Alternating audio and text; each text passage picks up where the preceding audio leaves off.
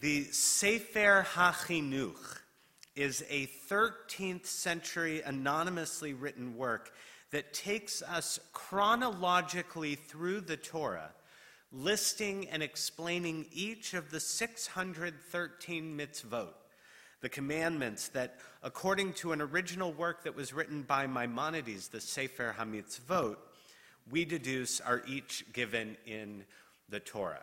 So when we say there are 613 commandments in the Torah, they're not all clear thou shalt or thou shalt nots. But it was Maimonides who went through, got to the 613, and the Sefer HaChinuch lists them from the beginning of Genesis through the end of Deuteronomy. Since they are written chronologically, we see that only three commandments were taken from the book of Genesis Be fruitful and multiply, circumcise your sons on the eighth day, and don't eat the sciatic nerve which you may think is unimportant, but this is the reason why most filet mignon is not considered kosher, which is very sad for those who keep kosher. So that's it. Those are the only three mitzvot in the book of Genesis. And this week, as we read the third Torah portion from the book of Exodus, we find mitzvah number four. It's the first commandment that's given to the Israelites by God through Moses. As at the beginning of chapter 12 of Exodus, we read, The Lord said to Moses and Aaron in the land of Egypt, This month shall mark for you the beginning of the months. It shall be the first of the months of the year for you. This is the commandment that will lead to the concept of a Jewish calendar a calendar that was different from all of the surrounding nations and is still different from our secular calendar today. Not only is the calendar the first of the commandments given through Moses, it's also the first of only 19 commandments that will be given while we are still in Egypt. And it's the only one of those 19 that doesn't have to do specifically with the observance of Passover or the redemption of the firstborn that will come after the death of the Egyptian firstborn. Now, while the calendar does, at least to some degree, have to do with Passover, which does appear in that first month, I think the fact that we receive this commandment specifically while we're still in Egypt can teach us quite a bit. Now, whether we're preparing for a bat or bar mitzvah or a wedding, I always try to work with a family who is preparing for a simcha, reminding them that there are only so many things that they will be able to control.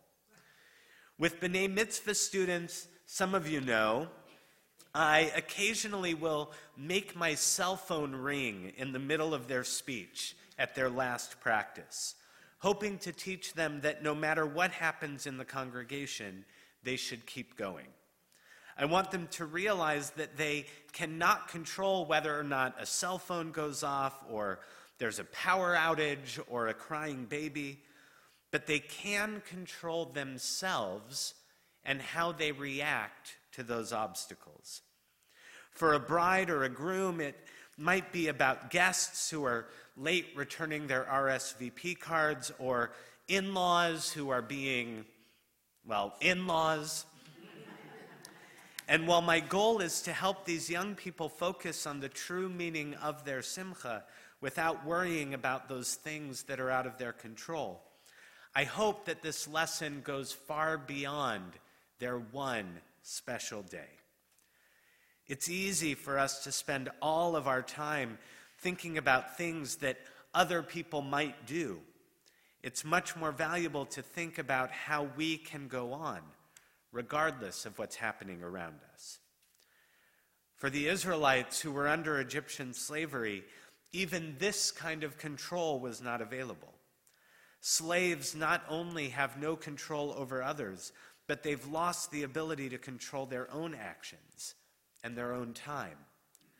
So, why was it that the calendar was the first commandment given through Moses? And why was it given while we were still in Egypt? As the Israelites were preparing for freedom, God was telling them, You are about to be free. You're about to be in control. The rest of the Torah, then, and the Jewish tradition that follows, is a guide for how to live once we are in control. But even then, we're told, time is yours, or excuse me, even then, we are not told, time is yours, do as you wish with it. Rather, we're told, you are no longer slaves, but your time will still be structured. We're in control over our reactions to any given situation, but that doesn't mean that we can do whatever we want. We must be controlled, civil, and ensure that our response is a productive one. And while not a part of this listing of commandments, Shabbat, another reminder of time, serves as that weekly reminder that no matter what has happened during the week, no matter how out of control we may feel, we do remain in control of our lives and our time. And part of that control means that we can take a step back, appreciating where we are at any given moment. If we think about times of anger, frustration, sadness, they usually all involve a time in which we feel like we have lost control. We find ourselves surrounded by news of hurricanes, fires, political unrest, all of these combined with our own personal tribulations and adversity. It's easy to get frustrated and lost in the amount that is, in fact, out of our hands. But it's incumbent upon us that we do not become slaves to our problems even in times of adversity.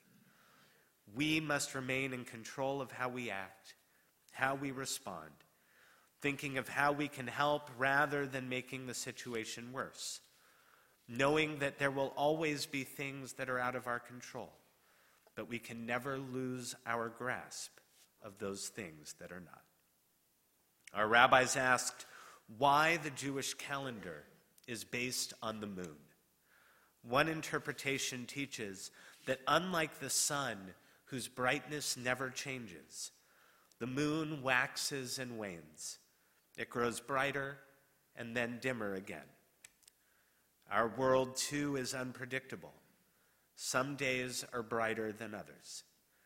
May it be God's will that on those darker days we find consolation in our ability to respond and may our response be one that's guided by our moral responsibility to continuous, continuously try to better ourselves as we, at the same time, strive to use all that we can control to make our world a better place.